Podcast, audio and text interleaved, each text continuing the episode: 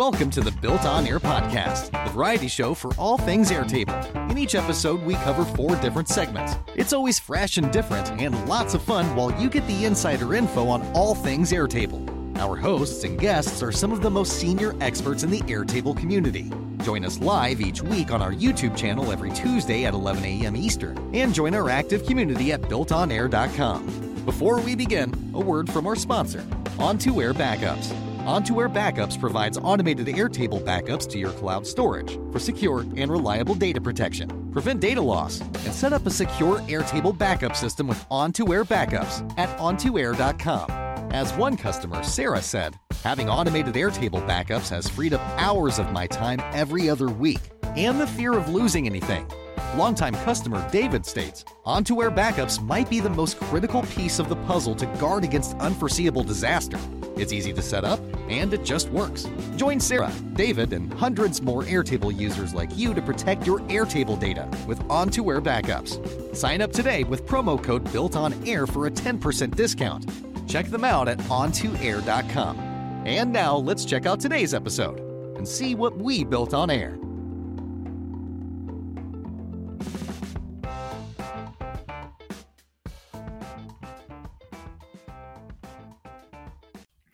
Welcome to the Built On Air podcast. Welcome back after a month off. Hope everybody had a great holiday season and ready to get back into the new year.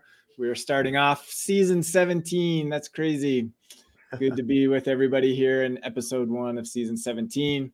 We've got myself, Dan Fellars, Scott Rose, Kamille Parks with us, and special guest, Sean McGregor. Welcome, Sean. How's it going, everybody? Glad to be here. Sean's connection holds up. Sean's in Mexico. Was supposed to be home, but due to some travel delays, is in Mexico. So we'll see if the connection holds up for us. So we're good to have Sean with us. We'll learn more about Sean and his story later in the show. So I'll walk us through what we're going to be talking about in the in the show today. So we always start with our Around the Bases to get you up to date with what's going on. We've got a month's worth of updates that we're going to share with you. And then a spotlight on our sponsor, On2Air, and its backup solution. Then we'll learn more about Sean and his backstory and what he's up to. And then Sean's going to share his base of how he runs 2 businesses, actually, if we can get to those. And then how to join our community, and then Scott Rose is going to answer an Airtable question for us from the audience. So that will be today's show for us. So with our Round the Bases, first off was a pretty big announcement a week or 2 ago of an acquisition. Airtable made, I believe, the 2nd acquisition that it's made, maybe more. So it acquired Airplane, which was a development platform, kind of a UI builder, similar to like interfaces, but more geared towards developers. So kind of a low-code platform. And my understanding, based off of reading the announcement, did anybody see an announcement from Airtable? I think only Airplane announced it. I haven't seen anything from Airtable. Yeah, so I didn't see anything in Airtable's blog. But it appears that it's more of an acqui-hire. So it looks like they're shutting down the product and the team's going to come over to Airtable. So we'll see how that shakes out. I know a lot of Airplane users were not happy to see their product moving away in just like a few months. I think March 1st is the shutdown date. So that's unfortunate if you were dependent on Airplane. But we'll see what they do with that talent that they bring into Airtable. Any thoughts on the acquisition? Now, there are several similar products to Airplane, and I'm unsure what about Airplane specifically made Airtable want to acquire them. Obviously, I'm sure they have wonderful talent and they'll be happy to have them on the Airtable team. But if there was anything specific about the product other than they both start with air, I'll work on my conspiracy theory. That's right. I wonder if now for people that are affected by Airplane shutting down in just 2 months, was their product something that can be replaced by NoLoco or Glide or Jet Admin or any of the portal tools, you know, which give you some interface capability, but not a tremendous amount. Yeah. My understanding is the Airplane did not sit on top of Airtable. So there wasn't like an integration with Airtable as far as I understand. So it was more geared towards developers building like, you know, from the ground up applications. But it had kind of its own structure for building apps. I think it was more akin to something like Retool than it was to something like NoLoco. Yeah, it, like Dan said, I think it was more of a general purpose with no one particular data provider in mind. I think they were heavy on SQL, though, various SQL database types like Postgres and MySQL and et cetera. Oh, very cool. Well, yeah, it'll be very interesting to see what their team can do with Airtable. Yeah. I'm excited about that. Yeah. It looked like there's probably, it's tough to say on LinkedIn. I think LinkedIn said like 60 employees, but I don't think it's that high. So maybe 30 to 40 employees. Interesting. So we shall see. We shall see what comes from that, if anything. All right, moving on. Let's see what's new. This is the what's new section from Airtable. In December, there was 4 releases, 4 feature announcements that they made. We'll talk about some that they didn't make announcements on. Yeah, wait a minute. I see several that I don't remember. Yeah, I know. There was one when I looked at this, I was like, oh, nobody's talked about the last one here. All right, let's see. So refresh link record picker and interfaces. So what is this? So I think, Scott, you had some criticisms of this change. I think I had seen previously when you opened up a linked record field, it looked different from this screenshot. It looks more like the sort of UI direction that Interface Designer is going with. But I actually haven't seen it yet in any of my interfaces. I don't know if it was fully deployed last time I took a look. But there was one that they deployed and then they rolled it back a week or so later because of complaints from people. That might be this one, which is that add person button that you see there in the screenshot, Dan. That was, I'm sorry. Maybe it's down in the search area. Oh, yeah. This might be the redesign thing. If you were searching for a linked record that didn't exist, they removed the little button that said create new record. You actually had to type out the entire name of the new record you wanted to create. And then you had to hit the return key. And then Airtable would create that linked record for you in the linked table. But there were several problems to that. One problem was if your linked record field, the primary field in the other table, was a formula field, you couldn't do it. Right. It would actually give you an error message. So that was one of the major, major problems. And then the other problem is without the ability to click on the button first that says add new linked record, you actually don't have the ability to see all of the fields on your screen, you know, type them in whatever order you want. You basically have to create, you have to do all the typing of the primary field first, then hit return, then you can click on it, then you can open it up, then you can edit. So it actually turns something that used to be maybe 1 or 2 steps into something that was 4 or 5 steps. So so a lot of people were complaining on the forums. So they said they were rolling it back temporarily. Yeah, that was crazy. I remember that. So yeah, now featuring streamline UI. Yeah, so this might be the initial without the rollback. That word, whenever you see from Airtable a streamlined UI, that's when you know it's actually more steps.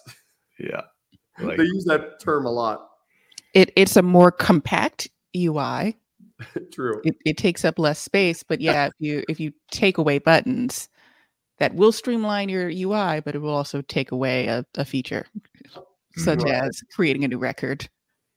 From And at least, you know, at least even though there was more steps, at least you could do it if your primary field wasn't a formula field. The real problem was it completely broke people's solutions completely if the primary field in the other table was a formula field. Mm-hmm. Yeah. So this one maybe isn't live anymore. They might have pulled this one back. So let's look at the next one. Interface forms builders can now specify a URL to redirect to after submission, and users have a new button to clear saved input. Well, okay, the first one, straightforward. Form views had this feature, and it was missing from interface forms and the other type of interface form as well. Difficult to explain the nuance between them, but they are different. So glad to see that is added. It was one of my complaints with the newer form capabilities. Glad it's there. I don't understand the clear saved input button.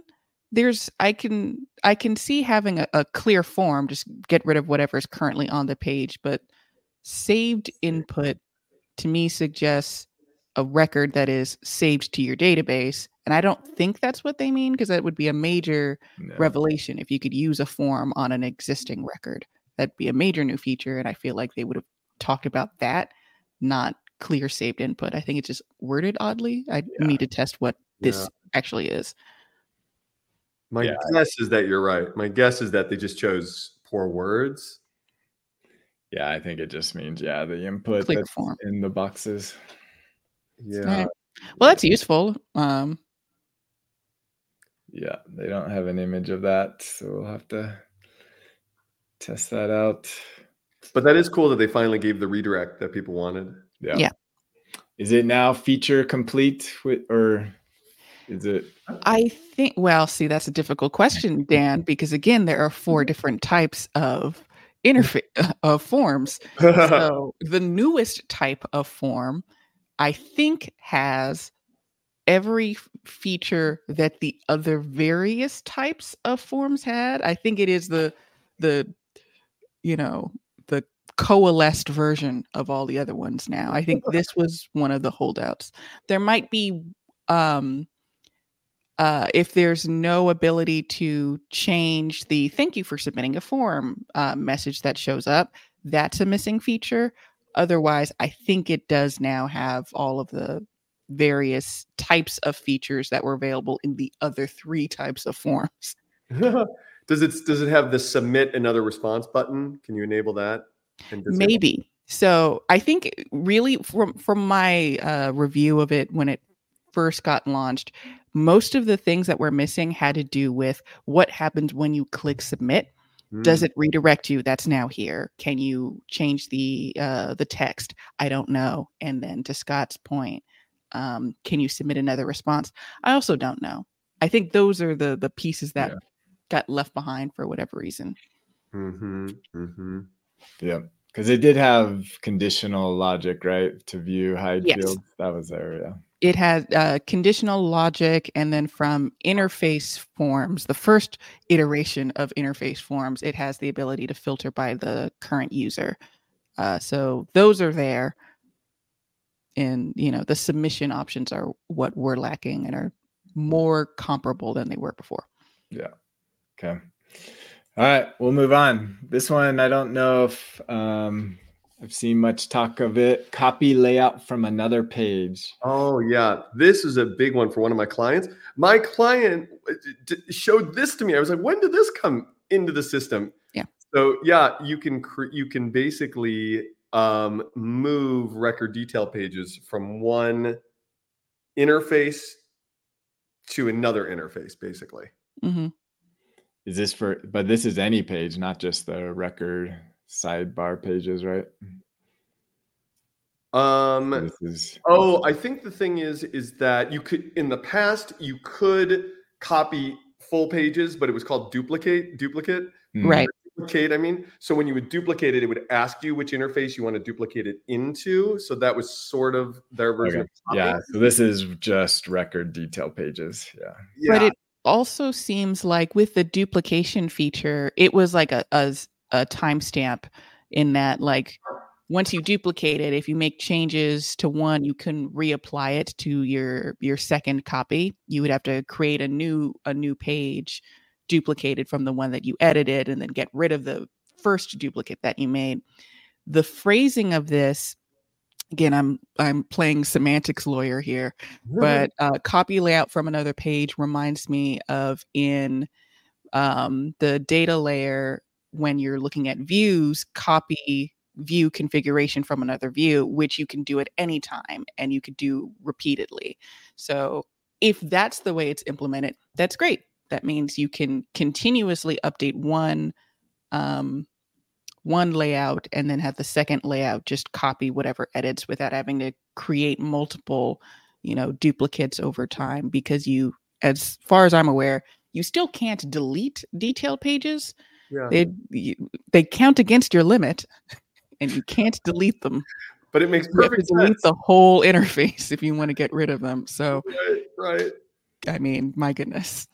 I don't understand that. There's certain limitations where I'm like, yeah, I'm sure that's hard to do. I don't know about that one. That's weird. I know. But this, yeah, you bring up a really good point there. I don't know whether when you copy the layout, whether it overwrites your existing one or it creates a new one, but it sounds like it'll just overwrite the existing one. I'll do some testing in the background. Yeah, nice. That would be the more preferred method, actually. Right? Yeah, for good and bad. Yeah.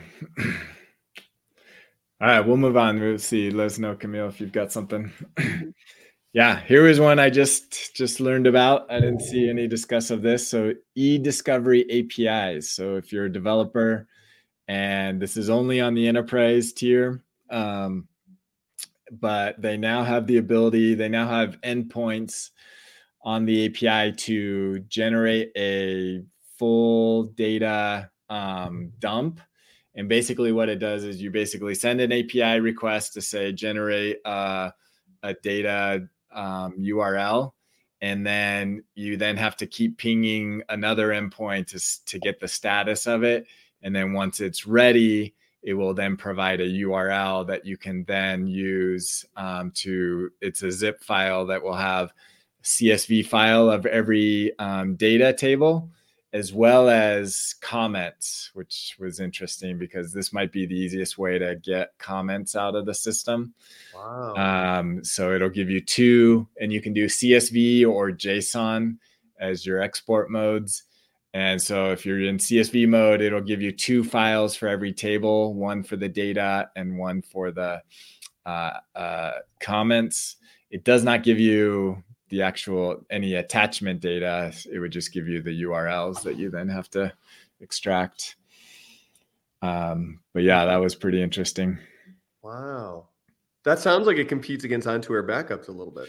It doesn't compete, but it's definitely something we're going to leverage. It'll actually make it easier for us to do some things. Yeah. Nice.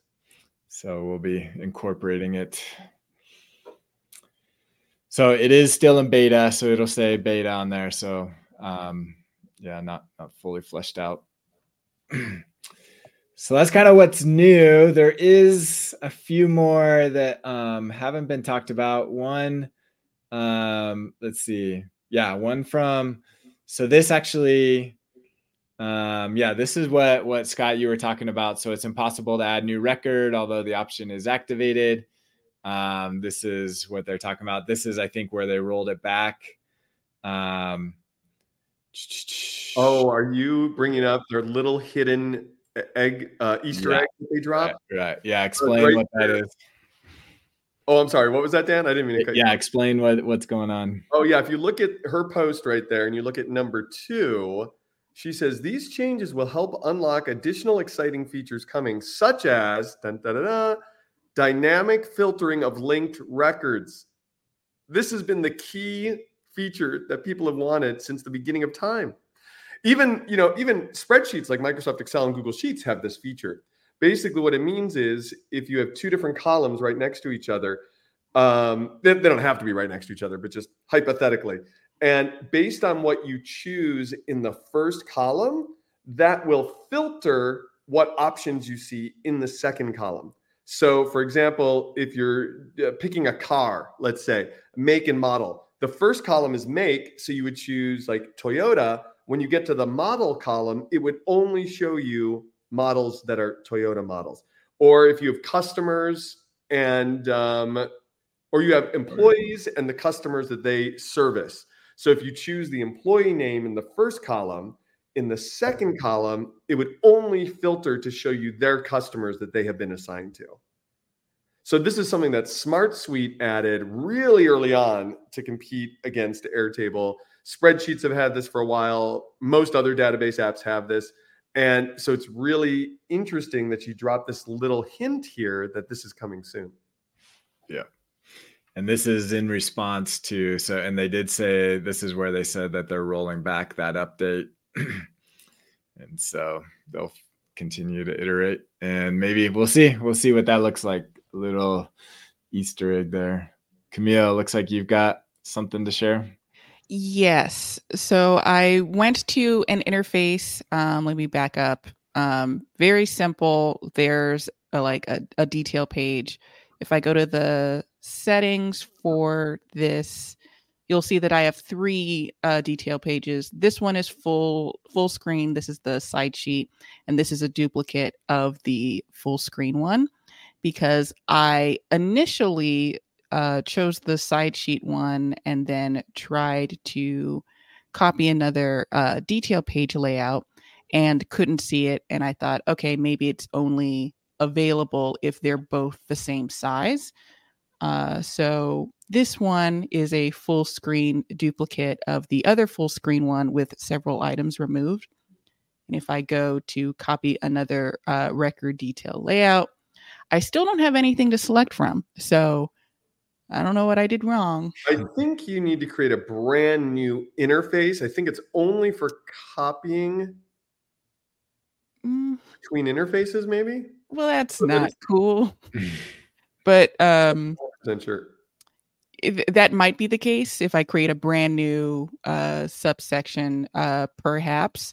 But I do like the wording of this. This will overwrite the layout of the current detail page, which again suggests to me that I can have two different detail pages, redesign one, and then overwrite the other without having to create endless duplicates. So as soon as I get it to work, I'll be happy. Oh, wait, maybe do they need to be identical? Oh, no, well, that defeats the purpose. I mean, what I meant is, do they need to be identical, like layouts ahead of time? Yeah. Well, this was a duplicate of the first one, so I expect to see it available. You know, they're the same size. They're obviously coming from the same source, etc. And I just removed the first few sections so we could see it populate with the other layout. But it's not here, so... I guess we don't have time, but if you create a new interface, I wonder if it'll let you do it. I'll do that in the background. I'll just tell you if it works. Okay. Very good. Yeah, I want to make sure we've got time for our segments, so I'm just going to do one more. This was from Max yesterday. This is where I first saw it on the Facebook community. I assume this is new, that now if you have a list view in an interface, the headers are now frozen. I think they used to not be frozen, so they used to scroll. I did verify I'm seeing that on my interfaces. That's nice. So that's a new feature that just rolled out that they didn't announce. Really quickly, Scott, you are correct. It has to be copying from another interface group. So not as useful as I would want, but still pretty useful if you have several interfaces for the same base. So they should clarify that in like text on the screen or something. I would agree, but it works the way you would expect it in once you go to a different interface. All right, I'm done. That's awesome. And it overwrites your existing detail layout with the other. That's awesome. Yeah. Cool. And if you, I'm sorry, really quickly, if you have on that detail page a list or a grid or whatever of the linked records of it, you can copy that list or grids detail page that it opens to the new one as well. So it's recursive. Very cool. Awesome. All right, let's move on. We'll save a couple of these other. I think that was all the features and big news, but there's other discussions that we can talk about in another week. So let's move on. Let's talk about On2Air. If you are running your business on Airtable, you definitely need to be following best practice, which includes backing up your data outside of Airtable. On2Air Backups is a dedicated solution just for Airtable that will help you back up your data to Google Drive, Box, or Dropbox. We recently released the ability to, we are now backing up schema information. So information about your actual structure of your base, the table names, the field names. So you can now back that up. And what we added was, and so this is, we added in JSON format that is kind of industry standard. That's how Airtable provides it to us. And this will now get saved in a JSON file in your backup folder. It will look something like this. And what you can do is if you want to look at what this data represents, you can just simply copy it or download it. And then if you go into the backups, we added this new tool called MetaViewer, and you can either upload that JSON file or paste it in. Let me copy it. And then it will show you all the information in that base. So you can see all the tables up across here, and you can click on any table. It will give you the information, and then you can see all the fields and all the views in that table. So this just shows the data layer. Airtable has not exposed interfaces or automations yet. Hopefully that will come.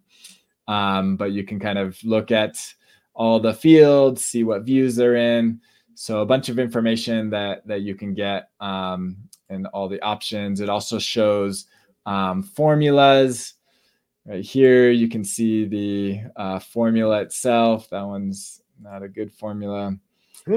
But yeah, so very, very insightful, very helpful tool that will help you. And it's actually, if you install this inside of the inside of Airtable itself as an extension, it makes it easy. We actually provide a script that you can run to extract your meta information. If you aren't actually even using the backup solution, you can still inspect your meta information with a free script. So useful to play with. So check that out. That's now available for all backup customers.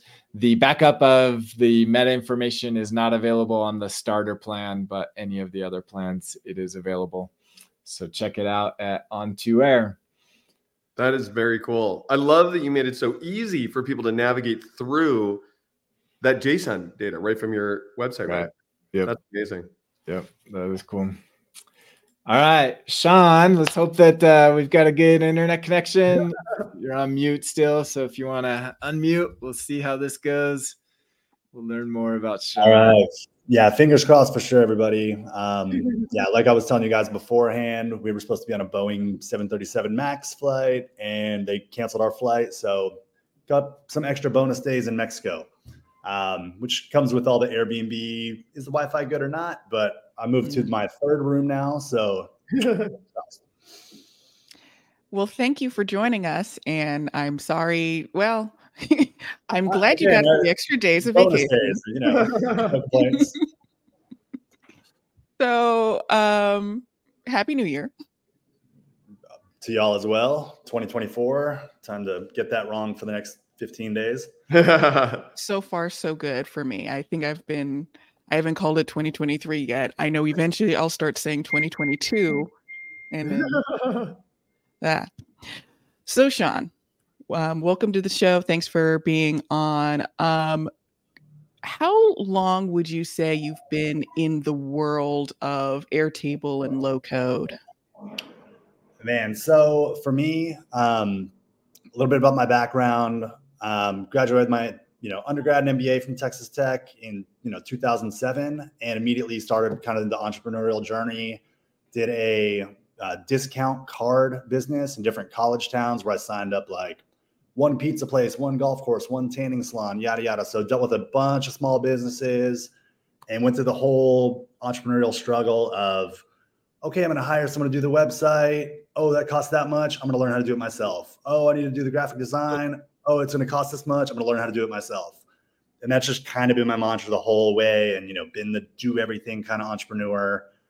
Met my better half in 2015. She just gotten off a round the world trip where she went for 15 months working remotely. And, you know, one of our, like our seventh date was in Austin, Texas. And she's like, hey, can you meet me at this location downtown? I'm like, okay, sure, no problem. And I get there and a one person studio had all these partitions set up, IKEA boxes everywhere. And she had made essentially a hostel for digital nomads and solo travelers that slept seven people, again, in a place that was supposed to fit probably two. But like really quickly, I was just like, oh my God, this is amazing. And I started, you know, helping out with that business.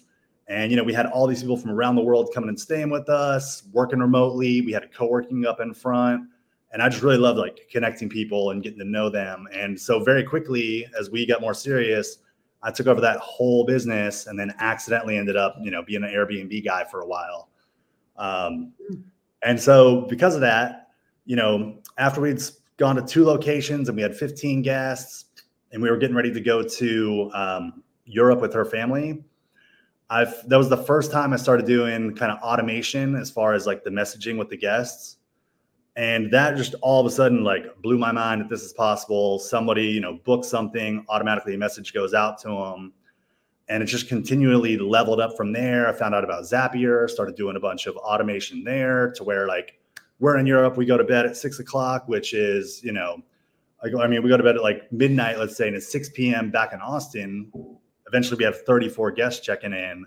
So I had to then figure out like if the booking comes in and it's for today, automatically message this guest that's long term, tell them the information about the guest, their phone number, yada, yada, so they can send the check-in message. And it just kept on stacking like that. We now have a 6-year-old, but as soon as he came around, like, you know, I had to be even more hands-off and more remote. And because, you know, want to be there for Lindsay, want to be there for Jackson.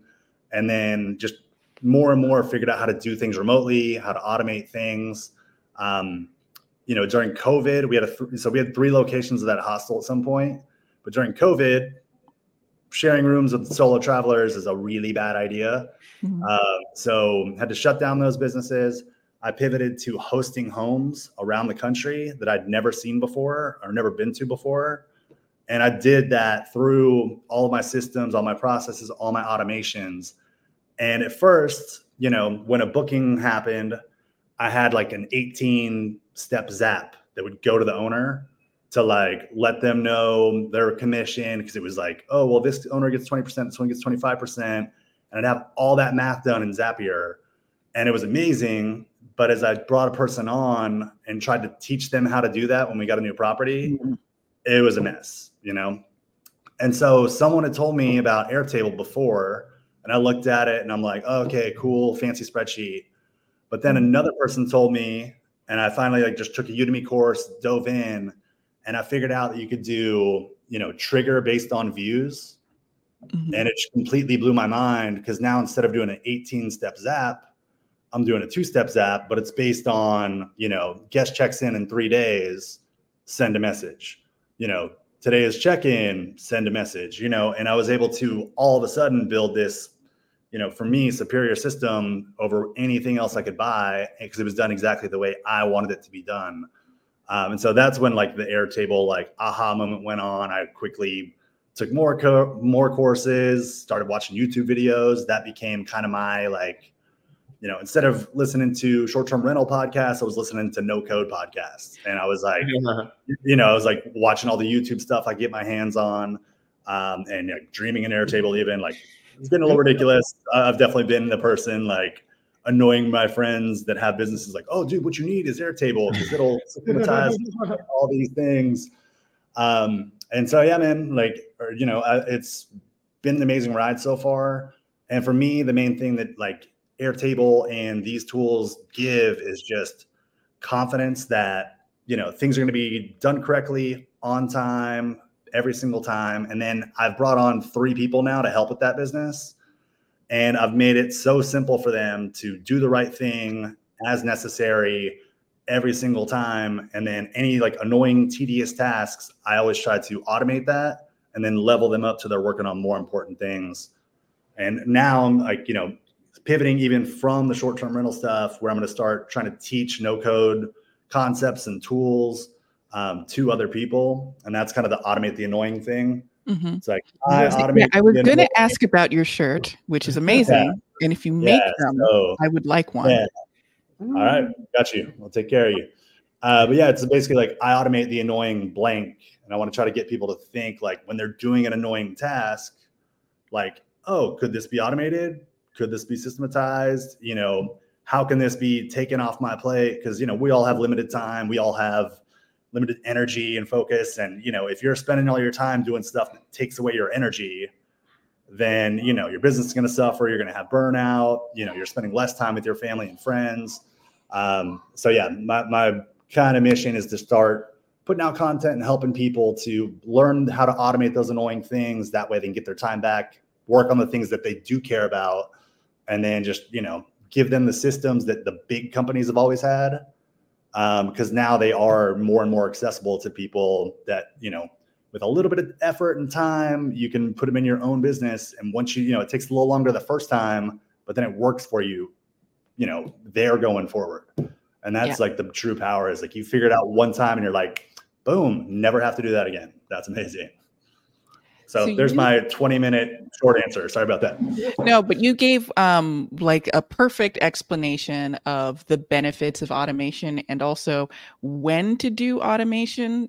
Some pitfalls that you sometimes see people have is when they start out something, everything is automated. And you really, I think, in my opinion, you really have to understand what, if it's a business, what your business is doing, what service are you actually offering people. Deal with being annoyed for just a minute so you really understand what it is that you're doing, and then you automate it so it's not taking away your energy, as you say. But you have to understand what you're doing. If you have a bunch of wires in your hands, you know, start connecting them, it's going to do something, but it might not do the thing that you want. So I really like that you kind of laid out the whole, you know, we started a process and then we just made it more efficient over time, and also making it easier for the newer people on your team to understand what's going on. Because the concept is the same, right? What is the automation doing is the same as if it were a person doing it, but now it's happening faster. And there's likely a neat little button that says run task or something. Exactly. Yeah. I mean, in the dashboard for, you know, my teammates, like if an email is needed in a certain step, a little thing will pop up saying email needed. And so they know, okay, I need to add that. And it's based on the stage of the stay. I also have, I use a website called OpenPhone. Do y'all know that app at all? No. Okay. So that is like also another part of my no code toolkit that I absolutely love. And, you know, you talked about it a little bit, but it's important to automate. But one of my kind of core values in my company is like automate, but still personally connect. And before I had any VAs, I would, you know, personally text message the guests, all their information for the Airbnbs, because, you know, not everyone was going to have the app downloaded. Not everyone's going to know how to, you know, look through the full email. They might get like a truncated text or whatever, but everyone knows how to use their cell phone.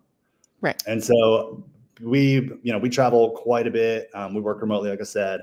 And so, you know, if you can text somebody the information, they're going to have it on their phone. They know how to use it. We just try to make it as simple as possible, include photos of, you know, the front of the house, give them the information in the timely fashion. But as you bring on people, you know, it doesn't help if it's all located in your phone, right? So what OpenPhone does is you can have you have as many phone lines as you want. You can use it on a desktop. You can use it on a mobile. Do you want me to show you real quick? Sure. Real quick. Okay. Again, fingers crossed on the whole, the whole internet thing. But so far, so good. And then right after we can jump into your demo. Okay, cool. So yeah, OpenPhone. So these are all different phone lines. Yep. And what's amazing about this is on this, like for guests, you know, this would be all Airtable data. Like there's a first name. Here is the property address pulled in based on the property. All this information, the door code that my teammates enter goes in there. The Wi-Fi gets pulled in correctly. You know, all this information is property specific and it feels like a personalized text. Mm-hmm. But really all my team does is they put in, you know, make sure the name is in there, make sure the check-in time is set. So it's like, if they put 11 a.m., this second half of the sentence gets changed to say, but you can actually head over after 11 today. Door code, yada, yada. So anyway, this is all a text message. But why OpenPhone is really, really great is you can click internal comment and I can message my teammates in this thread. I can say, hey, reply, yada, yada. They copy, paste, put it in there. And then in addition to that, I have these notifications set up saying like, hey, we got a new review, download it and put it in the Google Sheet.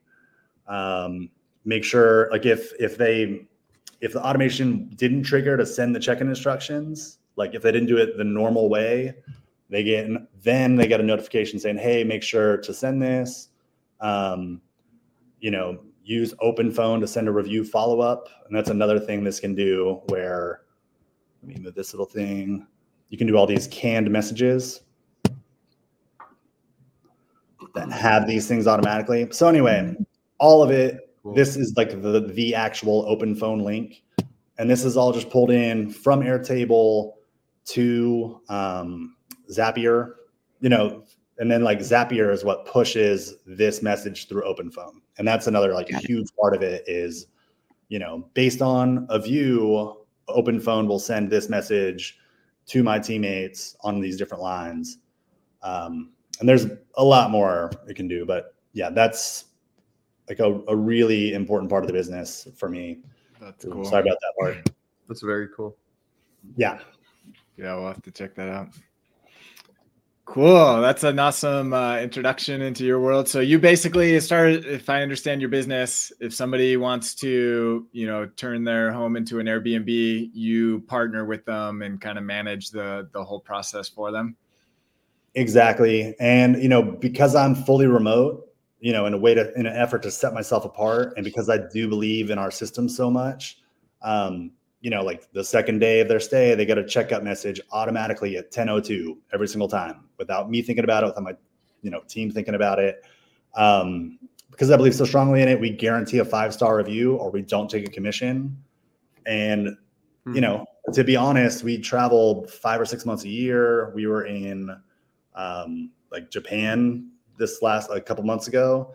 And, you know, that's a totally different time zone, but that's how confident, you know, I am because of the systems, because of how easy it is for my teammates and just, you know, how much I trust them. But again, I trust these systems also to tell them what to do, when to do it.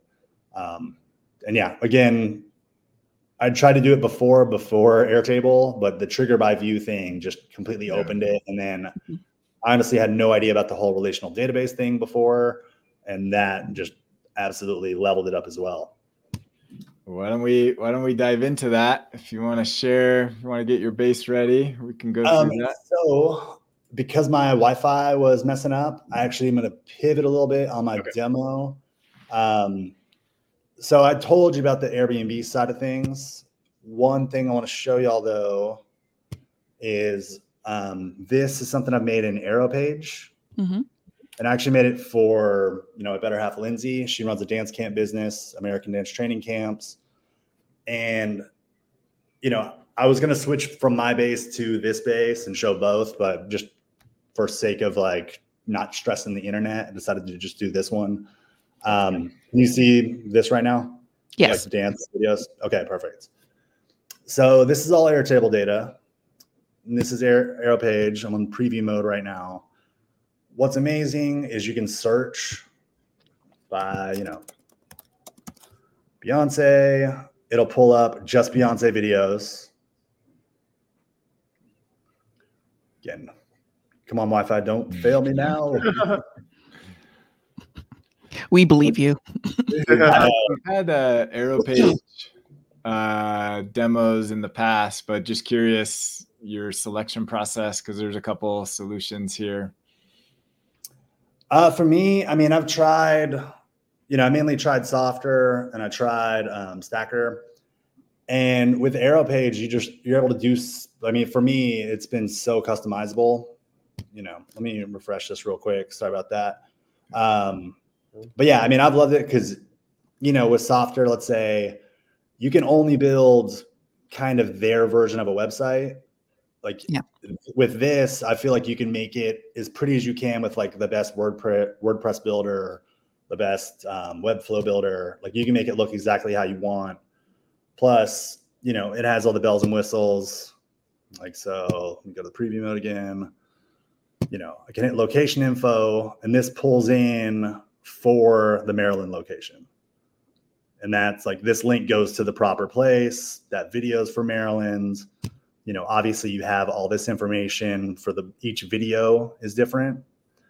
You can add to favorites. You can go, I want to just see hip hop. Again, if the filters don't work, I'd blame more the internet than anything else. But yeah, like, so now these are all hip hop songs, which I think is pretty amazing. This is all embed codes that are put in here. This add to favorites is, you know, this is actually floating above the embed. And when I click it, it switches to added. And that's a condition that I was able to set, which is like nothing you're going to be able to do out of the box. But with Aeropage, you're able to customize it exactly how you want it. You know, you can go to choreographer here.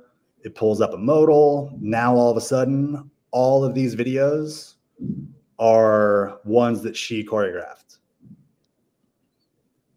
So kind of like what you were talking about with the Toyota, et cetera, you know, you can make these selections and say, oh, Kim McClay, click. And it's going to pull up just Kim McClay, her information, all of her, you know, all of her videos will load now. And you can also search just in this, which is pretty awesome. You know, you can go to choreographers. This will pull up all the different choreographers. Oh, let me see. Right. Okay, so now this is all Ellen stuff. Same thing, just her videos. More tricks that it has. You know, this is like me logged in. So I can allow certain things to be edited. So here... Sean has bad Wi-Fi. Save. And then up here, Sean has bad Wi-Fi McGregor. Like automatically updates on the front end. And you can do that with any of these like artist titles, song titles. So that means I can give anybody access to edit something. It'll automatically update my Airtable base. And then it'll update on the front end, which I don't know if there's another tool that does it quite like that. In this kind of a user-friendly thing. I'll show you a few other parts of this if I have time. Yeah, let's do this real quick. So this is kind of a magic trick that Aeropage has that I'm, you know, pretty blown away by.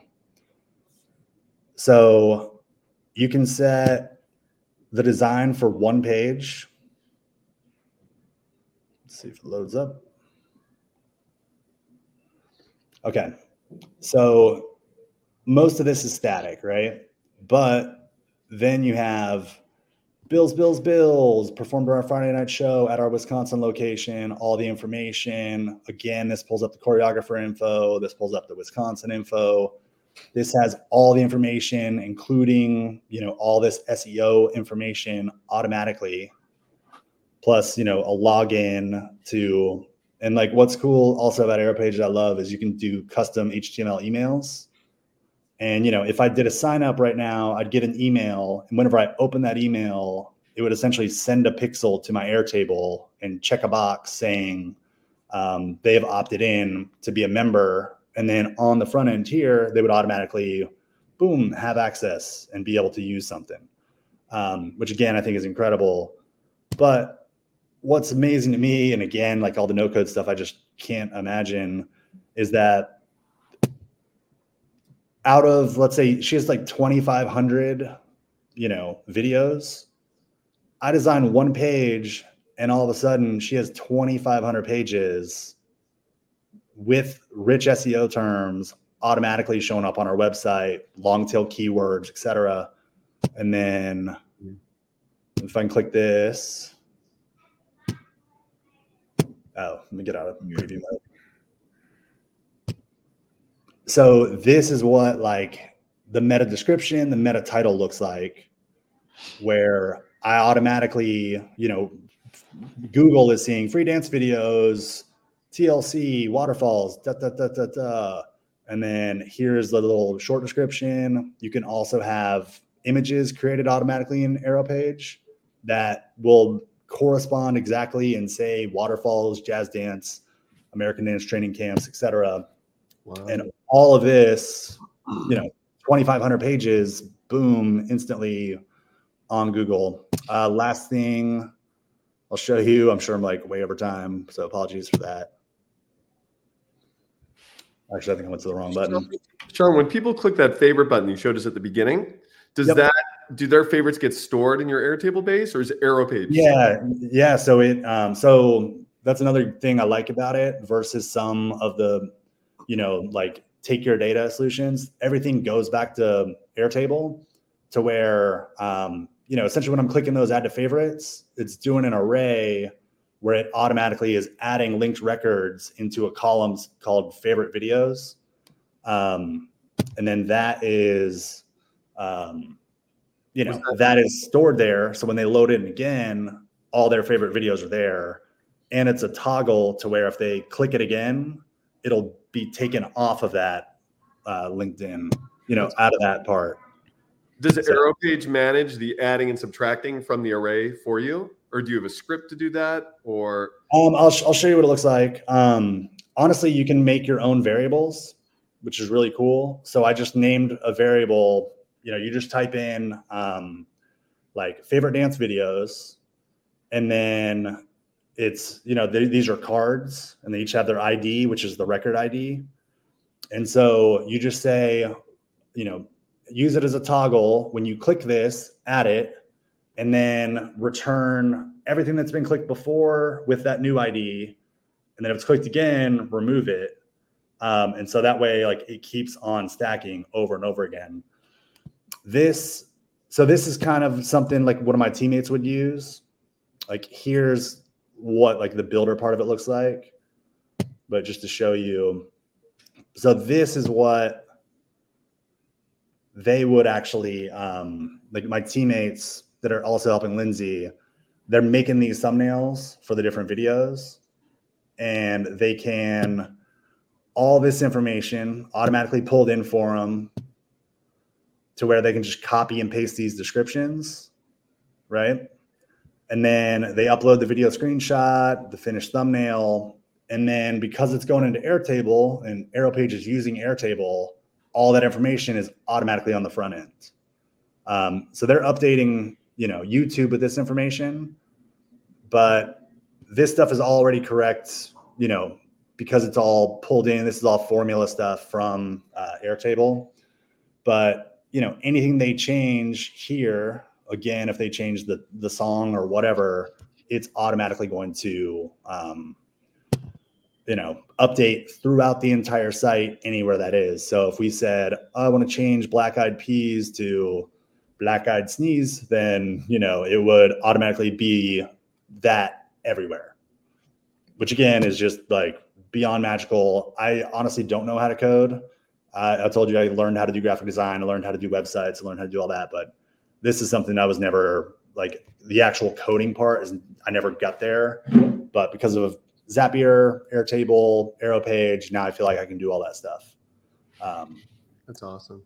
I would click this and it opens up a side drawer, but I'm a little nervous to show passwords and such. But yeah, anyway, that's kind of the main thing I wanted to show. Just like, this is a new tool. It's still in beta. Like I've been using Aeropage for about a year in beta, and like kind of going back and forth with the founder, Mike, a lot. And, you know, adding in my like 2 cents about how things work and what would be cool to have. And, you know, it's been amazing how much he's been able to help with all that. Yeah. I think I have this stuff. Yeah. And so you can have different layouts for different tablets, you know, different things. Obviously click here is not what I would have, but yeah. Very cool. That's awesome. That's very cool. How you can run a business with such limited resources and make it this intense. So very cool. Totally. Thank you, Sean, for sharing that. And we'd love to see how people use Airtable to run their businesses. Thank you for opening it up and sharing that. Let's quickly move on. We'll finish up. We got time for Scott. Just real quickly, join our community at BuiltOnAir.com. Amazing thousands of Airtable users doing amazing things like Sean. And so join us at BuiltOnAir.com/join. Okay, Scott, walk us through this question and how you answered it. Okay, very quickly, I will show you. There was a question, excuse me, that came up in the community. Let's see. There was a question that came up in the community about somebody who had synced tables to another base, from one base to another base. And then they were surprised that, because it is a limitation of the syncing, that the records that were linked were no longer linked anymore once they were in the destination base. And there is a trick that you can do to get them to relink in the destination base. There are some caveats to it, but I wanted to show you how it works.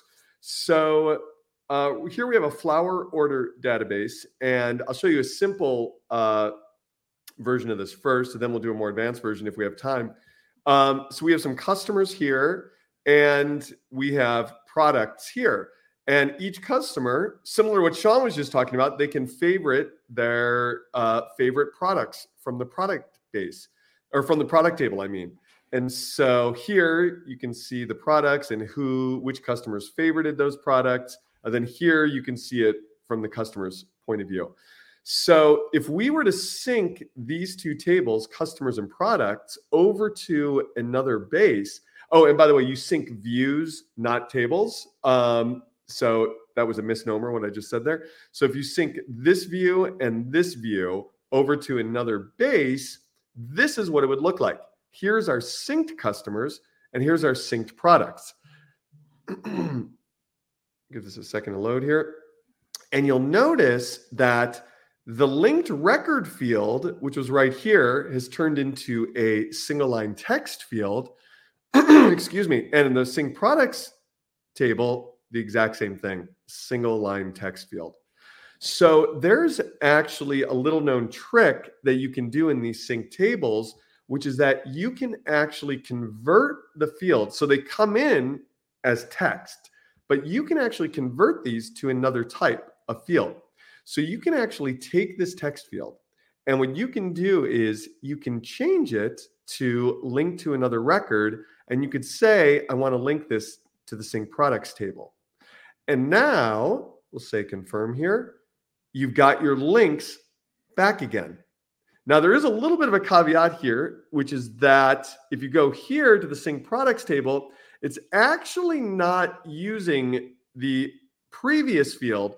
It actually creates a brand new linked record field for your new link. However, you have successfully recreated the links between your two tables in your destination base. Now, one of the things that you do need to be aware of with this is that this will only work successfully if in the table that you're linking to has unique values for every single record in your primary field here. Technically, in general, the rule of thumb, the best use case is that you should be having your primary field. Typically, it should be unique, but Airtable doesn't enforce that. And, there's a lot of reasons where you actually wouldn't even want it to be unique. So if you're in one of those situations where your primary field values are not unique, then you're going to have that trick actually won't work. And I'll show you real quickly where that doesn't work and how you can work around that. So let's say we go to a more advanced sync here. So this is a list of orders, and each order has a bunch of line items, and these are linked to this table, order line items. You could see that Dan ordered the exact same things on his order that Kamille ordered on her order. They each have a $90 order here, and they each have the exact same two line items. However, because this was done in the original base, you could see that we've got these separated out by orders. So, you know, because when we created a new line item for Dan or for Kamille, let's say, instead of choosing one of the existing line items that was already chosen for the other customer, we just created a new record. But you don't have that capability in the destination base. So you'll see here that these order line items here, these have the exact same values because it's a formula field. So when we go into our destination base here, if we were to convert this into a linked record field, and we're going to link this to the order line items, at first glance, it looks like, oh, this really works. This worked again. But the problem is these values are not unique because the primary field value wasn't unique. So if we come in here and we group this by the synced orders, you'll see that everything was lumped together down here under these two line items. And then these up here, these are empty. These were not linked to any orders. You could see that each one of these line items was linked to two orders instead of them being split apart separately like we have over here back in our original base. So really the solution for this is, I mean, there's a couple solutions. One is you could create your own automations, you know, to try to relink and stuff, or you could come back into your base, your original base, and do something that makes each one of the primary fields unique. So for example, you can make this, you know, actually have the order number as a part of the primary field value. And then it would look something like this. So now what we have here, once it takes its time. Sync table. What's that? I'm sorry. It's got to sync it over. Yeah. You'd think it would go quicker with only four records. Yeah. Are you also trapped in a vacation spot? Actually, me and Sean, we are actually next door. No. So while this is kind of working, I will say one of the things that I do, if you don't want to rename your primary field, you can also like pick between, in this case, orders and order line items. Pick one of those two fields that syncs over. The linked record field is going to come in as text, as Scott has demonstrated. I would pick order line items and sync in its order number linked record field. It comes in as text. Convert that to a the linked record field instead of the other way around, because order number was already unique. So you don't have to, make that adjustment. That is a great tip. What Kamille was saying is another solution, which is easier and quicker, is convert this field right here into a linked record field, and then link this back to synced orders, because the order numbers are already unique. And now this is linked in this direction. And then, of course, the new field is created right here. And now you've got your syncing. So that's sort of like doing it from the line items table instead of the orders table. And you can also see that, did this automatically correct? No. So basically because that's the old field. This is the old field that I created. So I'm just going to delete this. It might correct itself if you force a sync. I don't know if it finished yet. Oh yeah. Let's take a look at that. Let's sync now. We'll see what happens. And sync the... Here, and we'll It did. It did. There we go. Thank you. It will fix itself because when you convert the text back into a linked record field, it knows the value it's looking for. And if it doesn't find it, it's going to come in as blank. So that's another caveat. Make sure both of your synced views have all of the information, all of the line items, and all of the orders that match up to each other. Otherwise, some of them are going to always be blank. But because it is a formula, and because the formula was also updated in the synced record table, it will fix itself eventually. Love it. Whenever it resyncs. I love it. The other caveat I'll say is also be careful with commas in your primary field. God, yes. Oh. Dear God. Good. So this is a very useful trick, and I use it all the time. But yes, Dan, what Dan pointed out is the one thing that will throw you through a loop. Use commas.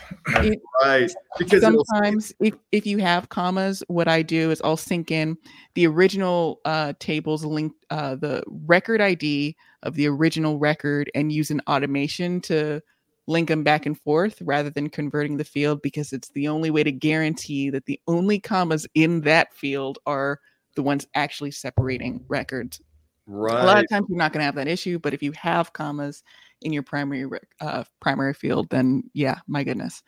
Right. And that's the whole problem to begin with, is that Airtable changes record IDs in the sync table. Yes. Yeah. It's a new base. It's a new table, and therefore it has a new unique identifier.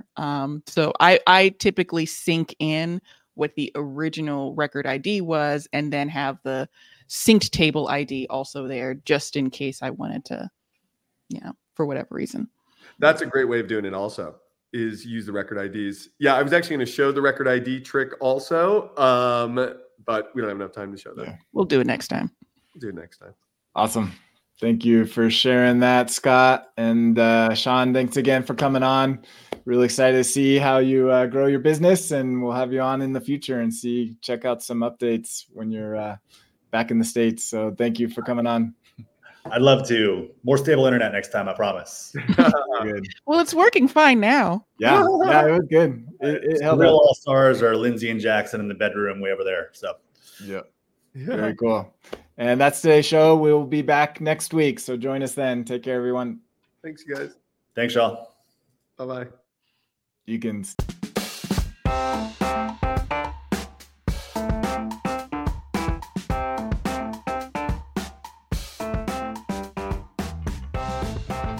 Thank you for joining today's episode. We hope you enjoyed it. Be sure to check out our sponsor, On2Air Backups, automated backups for Airtable. We'll see you next time on the Built on Air podcast.